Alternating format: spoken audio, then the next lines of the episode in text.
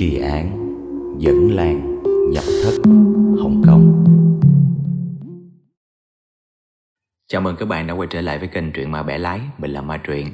Hôm nay chúng ta sẽ tiếp tục series kỳ án Và đến với một vụ án xảy ra năm 1987 Tại khu tập thể của cảnh sát Khu Quai Trung Hồng Kông các bạn. Vụ án này nó liên quan đến gia đình của một cảnh sát Ngay trong tại khu tập thể, Rất đông cảnh sát ở đó. Vậy mà vụ án nó vẫn xảy ra rất là tàn khốc các tình tiết trong vụ án này phải nói là nó y như phim, thậm chí là hơn phim luôn các bạn. Ok, không để các bạn đợi lâu nữa, bây giờ chúng ta sẽ bắt đầu vào tình tiết của vụ án này nhé. Vào một buổi trưa, ngày 7 tháng 4 năm 1987, có hai người cảnh sát đến nhà đồng nghiệp của họ là Trịnh Bân ở trên tầng 5 khu B của khu tập thể Quai Trung. Đây là một khu nhà tập thể dành riêng cho cảnh sát các bạn. Lý do họ đến nhà là do mấy bữa nay đồng nghiệp của họ là Trịnh Bân không có đi làm. Khi vừa mới tới cửa thì cả hai người này đã thấy có một cái điểm gì đó nó bất thường rồi. Do mới đứng ở cửa thôi, có một cái mùi gì đó rất là tanh. Nó sọc ra từ trong căn nhà. Và đứng cứ gọi hoài, gọi Trịnh Bân ơi Trịnh Bân à, gọi hoài gọi hoài không có ai đáp lời, không ai ra mở cửa hết. Họ linh tính có chuyện chẳng lành cho nên đã phá cửa để vào Lúc mà mở cửa ra thì trong căn nhà tối om mà các bạn. Tuy nhiên thì nhà tập thể, Căn nào cũng giống căn nấy thôi. Cái công tắc điện nó nằm y như vậy hết, Nó nằm ở ngay cái cửa ra vào các bạn. Vừa mới bước vô cửa thì cảnh sát đã mở đèn lên. Và khi đèn sáng lên Thì là một cái cảnh tượng trời ơi đất hỡi nó hiện ra trước mặt họ các bạn. Bốn cái xác ở trong nhà, Máu lênh láng khắp phòng. Hai người này vội vàng rút ngược ra khỏi phòng liền và gọi cho đội điều tra tội phạm tới để làm việc. Tại cái hiện trường này, cái không khí nó rất là tan thương. Cái cảnh tượng nó vừa thê thảm mà nạn nhân lại là đồng nghiệp của họ nữa. Đầu tiên là cái xác của đồng nghiệp Trịnh Bân của họ. Trịnh Bân năm đó là 37 tuổi. Tư thế chết của anh ta là nằm ở trên giường, cái mặt thì hướng lên trên trần nhà các bạn phần lớn cái phần thân của anh ta thì nó còn nằm ở trên giường, nhưng mà hai cái chân thì thõng ở dưới đất.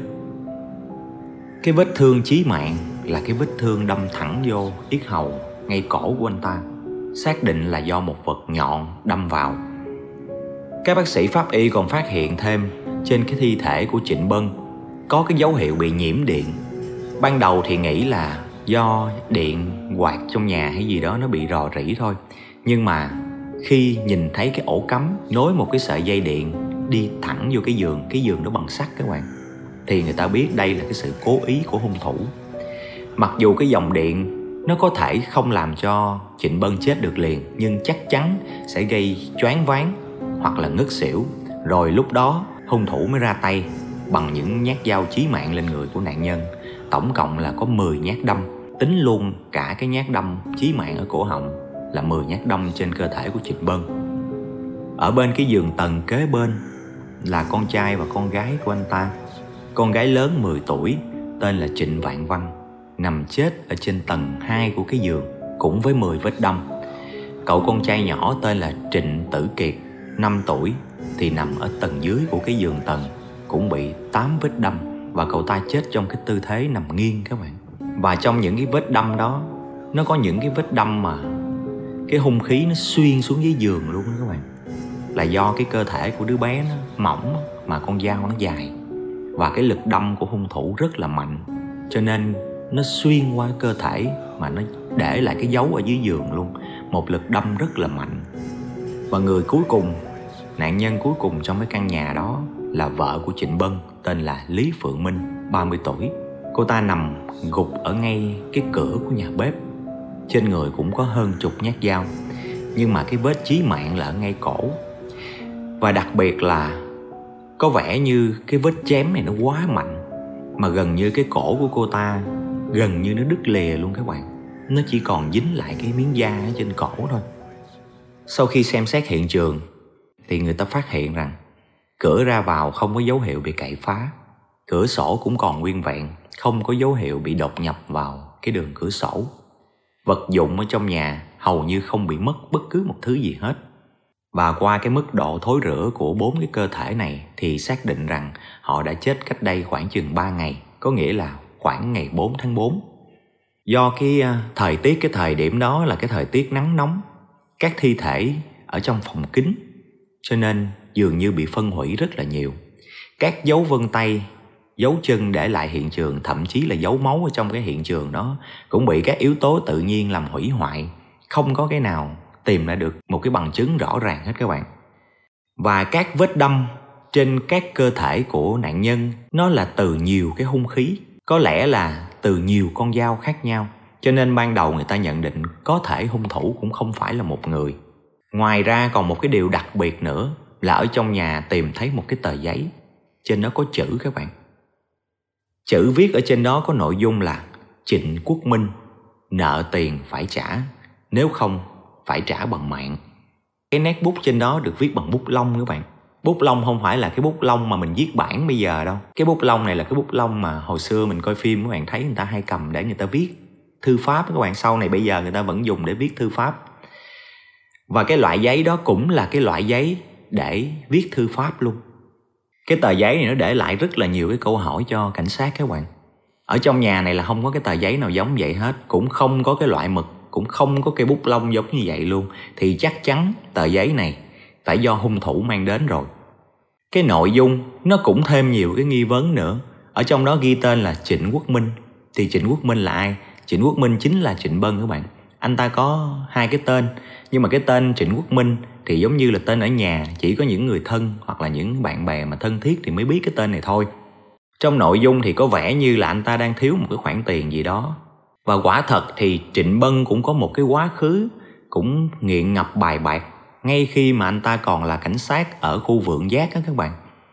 Thời điểm đó anh ta cũng bị mang tai tiếng về vấn đề nghiện ngập cờ bạc và vay nặng lãi của các thế lực xã hội đen sau này cũng vì cái chuyện đó mà anh ta đã bị giáng chức và đưa về làm việc tại cái cục hậu cần.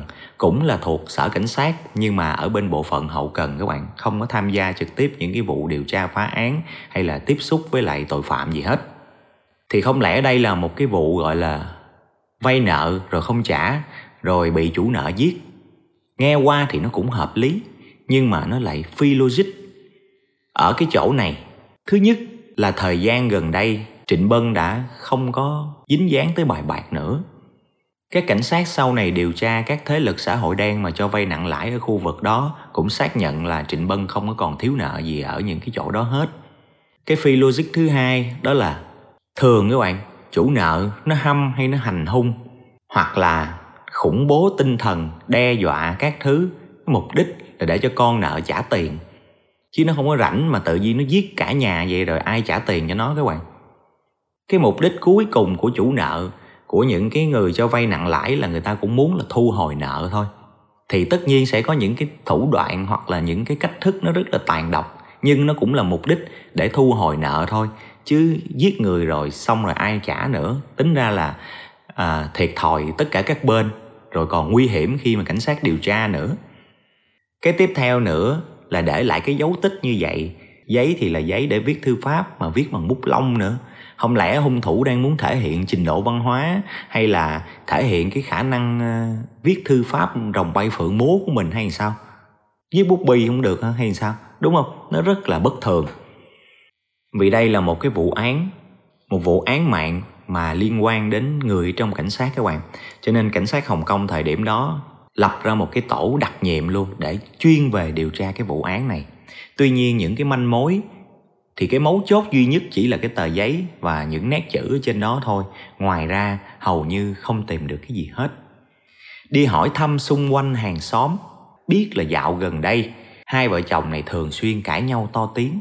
Thì cái ngày mà xảy ra vụ án, cũng có người nghe cái tiếng của cái cô vợ giống như là la lên cái từ nghe không rõ nhưng đại loại như là anh đừng có làm như vậy. Kiểu vậy hét lên, nhưng mà sau đó rồi lại thấy im. Rồi cũng nghe lục đục lục đục gì đó, nhưng nghĩ đó là chuyện vợ chồng cãi nhau hay là sao đó, cho nên người ta cũng không quan tâm.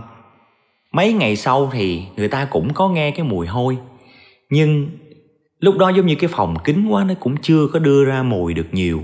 Cho nên người ta nghe thoang thoảng thì người ta tưởng là cái mùi chuột chết đâu đây người ta tìm vòng vòng vòng coi có con chuột nào chết, chứ người ta cũng không nghĩ là có một cái án mạng lớn như vậy xảy ra.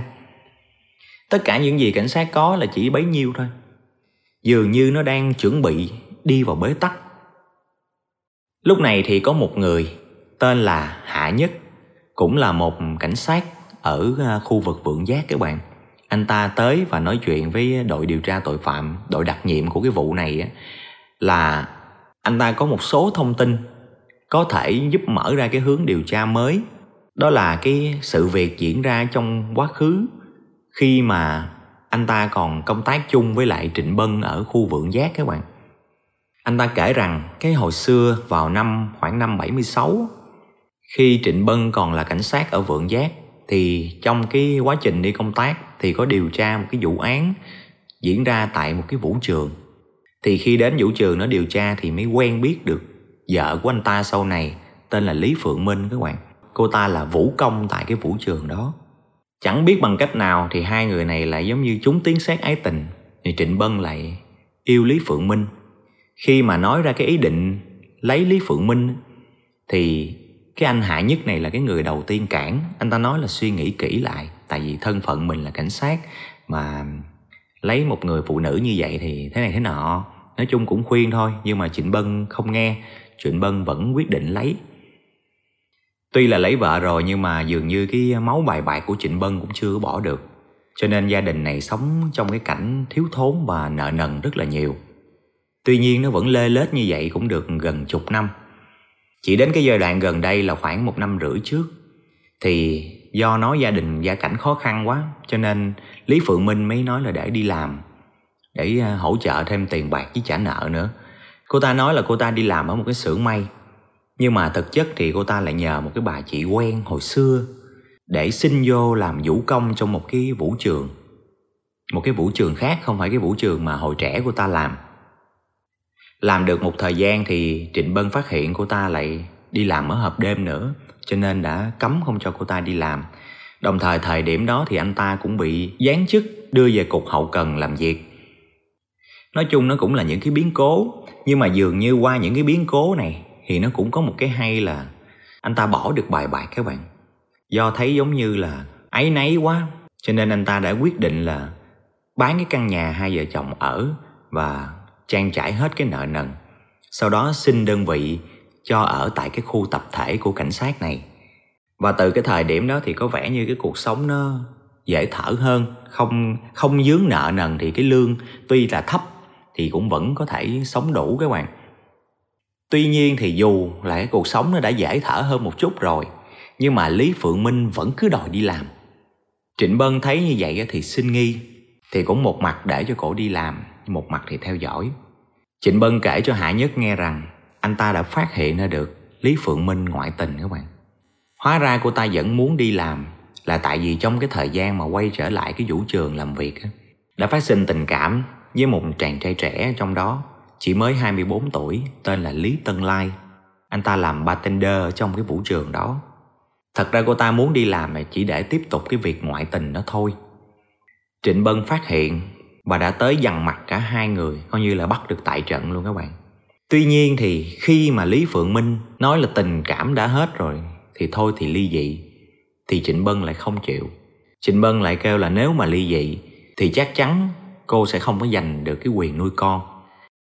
Qua cái câu chuyện của Hạ Nhất thì đội điều tra đã có một cái hướng mới để điều tra. Thì họ biết rằng Lý Tân Lai là người đại lục, người Trung Quốc đó các bạn qua Hồng Kông làm cái nghề bartender ở cái vũ trường này. Cảnh sát còn tìm được cái địa chỉ nhà thuê của Lý Tân Lai tại Hồng Kông. Nhưng mà khi đến đây thì chủ nhà cho thuê đó cho biết rằng là ngày 7 tháng 4 thì anh ta đã trả nhà và không biết là đi đâu. Có vẻ như cái thời gian nó hơi bị trùng hợp cho nên Lý Tân Lai lúc này cũng trở thành một cái nghi phạm lớn. Do Lý Tân Lai là người gốc Huệ Châu, Quảng Đông, Trung Quốc cho nên cảnh sát Hồng Kông phải thông qua Interpol để nhờ bên Trung Quốc hỗ trợ để truy tìm tung tích của Lý Tân Lai.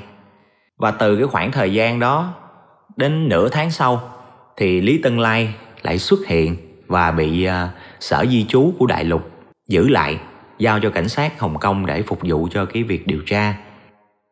Lúc này tại sở cảnh sát Hồng Kông thì Lý Tân Lai có nhận rằng mình có cái mối quan hệ tình cảm ngoài luồng với Lý Phượng Minh nhưng mà không hề biết là Lý Phượng Minh đã chết và tiếp gia đình đó gặp một cái tai nạn thảm khốc như vậy và tất nhiên là anh ta nói anh ta không hề liên quan gì đến cái vụ án này hết và do tại hiện trường cũng không có tìm được dấu vân tay hay là bất cứ những cái gì mà hợp lệ để có thể mà đưa cái sự liên quan đến với Lý Tân Lai được. Cho nên, theo quy định thì cũng chỉ trong vòng 48 tiếng đồng hồ cũng phải thả anh ta ra. Khi cảnh sát thả anh ta ra thì thông báo là tại ngoại, nhưng mà vẫn phải phục vụ quá trình điều tra cho nên không được rời khỏi Hồng Kông và ngày 1 tháng 5 sẽ quành lại đây để tiếp tục hỗ trợ điều tra. Và trong cái khoảng thời gian từ lúc mà thả Lý Tân Lai ra cho đến ngày 1 tháng 5 thì nó cũng xảy ra một số cái sự kiện. Đó là cảnh sát nói với báo chí rằng có lẽ là Lý Tân Lai không có phải là hung thủ. Rồi một ngày hôm sau thì người ta lại thông báo rằng đã tìm được bốn người là nghi phạm lớn trong cái vụ án thảm sát gia đình của cảnh sát này và bốn người này là những người có thâm thù và xích mích từ trước đối với lại Trịnh Bân. Rồi đến ngày 1 tháng 5 thì Lý Tân Lai trở lại sở cảnh sát để tiếp tục ừ, cho cái công tác điều tra thì cảnh sát chỉ nói ngắn gọn là anh không có còn nằm trong diện nghi phạm nữa. Xin lỗi vì đã làm phiền trong cái thời gian vừa rồi. Khi vừa mới ra khỏi sở cảnh sát, thì ở ngoài đó nó có nhiều phóng viên các bạn. Trong đó có một cái à, nữ phóng viên rất là xinh đẹp và muốn xin Lý Tân Lai một cái à, buổi phỏng vấn. Và cô ta nói rằng cảm giác hàm oan lại cảm giác rất là khó chịu, cũng may là cái sự việc nó được sáng tỏ sớm. Cho nên là muốn phỏng vấn anh một cái bài để đăng báo về cái à, vụ việc này thì Lý Tân Lai cũng đồng ý. Cái thời điểm đó nó chưa có mạng miết, không phải là phóng viên bình thường các bạn, được lên báo là nó cũng một cái vinh hạnh và cũng chứng minh được mình trong sạch. Cho nên đã mời của phóng viên này về nhà của anh ta để trả lời phỏng vấn. Khi đến nhà anh ta thì cái cuộc phỏng vấn nó diễn ra cũng rất là bình thường. Cô phóng viên này hỏi thăm những cái suy nghĩ của anh ta khi mà trong thời gian bị cảnh sát điều tra như vậy, còn hỏi là có bị quấy rối gì hay không? Có bị cảnh sát giống như là à, làm những cái chuyện mà gây tổn hại đến tinh thần hay không? Nếu có anh vẫn có thể kiện và bên phía tòa soạn báo sẽ hỗ trợ anh cái vấn đề để kiện cảnh sát. Sau cái buổi nói chuyện đó thì hai người mới nói chuyện riêng. Nói những cái chuyện khác thì cũng hỏi thăm qua lại về đời tư của nhau. Có vẻ như cô phóng viên này có cảm tình với lý tân lai cô ta nói với à, lý tân lai là do bữa nay đột xuất quá. À, phỏng vấn anh như vậy nhưng mà chưa có món quà gì. Thì à, đợi hôm sau cô ta có một người quen viết thư pháp rất là đẹp để đặt cho anh ta chữ tâm. Rồi à, sẽ đến gửi lại coi như là cảm ơn vì cái buổi phỏng vấn tốt đẹp ngày hôm nay. Thì lúc mà nói đến viết thư pháp thì anh ta mới nói với cô ta là tôi cũng rất là thích viết thư pháp và tôi cũng viết thường xuyên lắm. Cô phóng viên này mới tỏ vẻ rất là ngạc nhiên thì mới nói là ủa, nếu vậy thì anh có thể viết tặng cho tôi được hay không? Thì lý tương lai rất là vui vẻ đi vào trong nhà mở vali và lấy cái ờ, tờ giấy viết thư pháp ra, rồi mài mực, rồi cầm bút lông vẽ cho cô ta một cái chữ chữ sắc, rồi tặng cho cái cô phóng viên này. Ý là khen cổ đẹp á sau đó cái buổi này kết thúc thì cô ta nói là cô ta sẽ về để uh, chuẩn bị cho cái việc đăng bài. Và khi nào cái bài này nó đăng lên thì sẽ thông báo cho anh biết để mà mua báo đọc. Và chỉ sau đó 15 phút thôi thì cái tờ thư pháp có chữ sắc đó nó đã nằm ở sở cảnh sát của Hồng Kông. Thật ra cô ta là đặc vụ của cảnh sát Hồng Kông giả làm phóng viên thôi. Và đã đạt được cái mục đích là lấy được cái nét chữ của hắn cũng như là tờ giấy thư pháp mà hắn sử dụng. Còn cái tin mà đã bắt được bốn cái nghi phạm trong cái vụ án, giết bốn mạng người gia đình cảnh sát này cũng là tin giả luôn. Cảnh sát đã tung hỏa mù cái tin này để lý tân lai bị sụp bẫy các bạn.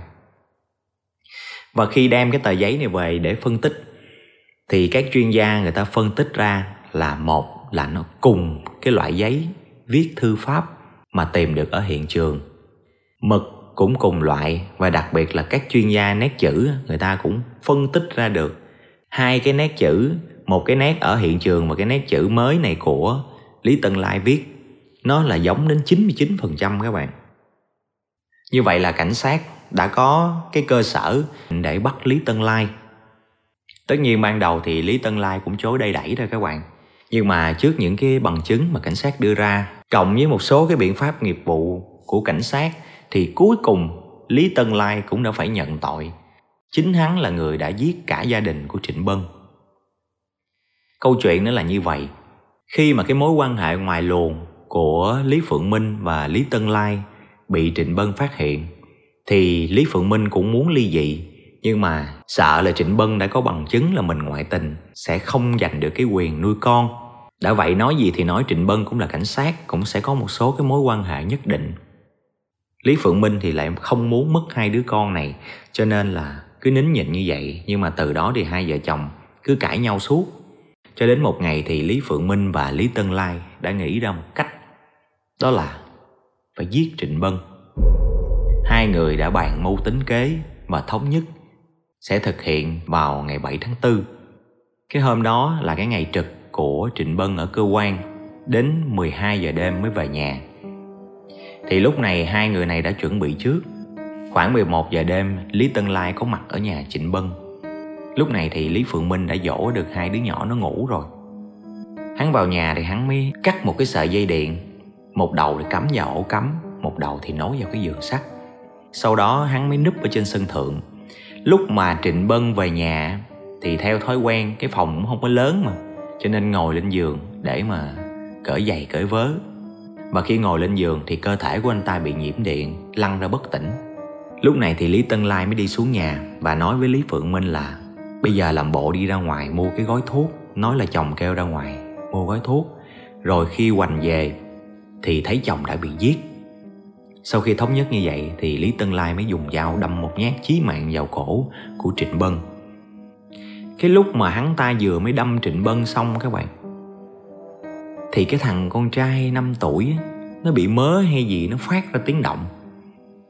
Thì trong cái lúc mà căng thẳng hoảng hồn như vậy, Thì Lý Tân Lai nghĩ là thằng bé nó đã thức Và nó đã nhìn thấy toàn bộ sự việc rồi. Cho nên hắn mới xách con dao lại ngay cái tầng 1 của cái giường tầng đâm chết đứa bé luôn. Khúc này lý phượng minh đứng ngay đó luôn các bạn và cô ta giống như là bị đứng hình, không kịp phản ứng gì hết giống như bị á khẩu luôn các bạn. Mà lúc đó một cái ý nghĩ giống như lóe lên trên đầu của lý tân lai là diệt cỏ thì diệt tận gốc luôn. Cho nên hắn ta leo lên trên cái tầng 2 của cái giường, đâm chết luôn đứa bé gái. Một tay bịt miệng, một tay đâm. Cho nên dường như hai cái đứa trẻ này nó không kịp phát ra tiết động gì hết các bạn. Cái thằng con trai 5 tuổi nó nó bị chết trong cái tư thế nó còn đang nằm nghiêng luôn các bạn. Có nghĩa là nó không phải nó thức dậy đâu mà giống như nó bị mớ hay gì thôi. Lúc này thì dường như lý phượng minh mới chợt tỉnh lại, mới chạy tới, mà giữ lý tân lai lại thì mới nói cái câu là anh đừng có làm như vậy đó. Thì ở dưới hàng xóm người ta nghe được cái câu đó là như vậy. Nhưng mà lúc này thì đã không kịp nữa rồi, Lý Tân Lai đã đâm chết hai đứa con của cô ta. Lúc này cô ta giống như là Không biết phải làm gì Lặng lặng Đi vô nhà bếp lấy một con dao, Lao ra mà đâm Lý Tân Lai các bạn. Tuy là Lý Tân Lai né được, Nhưng mà cái vết dao nó cũng bị đâm trúng đùi của hắn ta Thì lúc này, Theo cái phản xạ tự nhiên Thì Lý Tân Lai cũng vơ con dao một cái Nhưng mà cái lực dơ nó quá mạnh Và con dao nó quá bén hay sao, mà cứa thẳng một nhát ngay cổ của Lý Phượng Minh và Lý Phượng Minh cũng chết tại chỗ luôn các bạn. Lúc này thì mọi chuyện đã lỡ như vậy rồi. Lý Tân Lai cũng là một cái kẻ đúng là có máu lạnh thiệt. Sau đó hắn mới đi vô trong nhà bếp Lấy thêm một con dao khác, Lần này là lấy một con dao để gọt hoa quả. Rồi ra đâm trên mỗi một cái cơ thể Thêm mấy nhát dao nữa, Để tạo một cái hiện trường là có nhiều người gây án ở đây. Sau đó bình tĩnh đi vào nhà tắm, rửa sạch máu, rồi đi ra ngoài đóng cửa, như chưa có chuyện gì xảy ra các bạn. Và vào ngày 30 tháng 5 năm 1988 thì tòa án đã kết tội hắn là ba cái án giết người cộng với một cái án ngộ sát. Có nghĩa là tội giết người đối với lại Trịnh Bân và hai đứa con nhỏ của Trịnh Bân, còn cái giết Lý Phượng Minh thì được coi là ngộ sát. Tuy nhiên thì hắn cũng bị cái khung hình phạt cao nhất Do thì Hồng Kông không có tử hình cho nên hắn bị xử chung thân tính từ ngày 30 tháng 5 năm 1988. Và cũng như tiêu đề của cái câu chuyện này, nó tên là Dẫn Lan nhập thất có nghĩa là dẫn sói vào nhà các bạn điều này có lẽ lý phượng mỹ không thể lường trước được và cho đến lúc mà hai đứa con của chết thì cổ mới hiểu ra được cái điều này thôi, nhưng mà nó quá muộn rồi. Cũng bởi vì cái suy nghĩ muốn giết chồng để giải thoát cho mình mà đã khiến cho gia đình của cô ta nó kết thúc một cách tan nát, đau thương như vậy.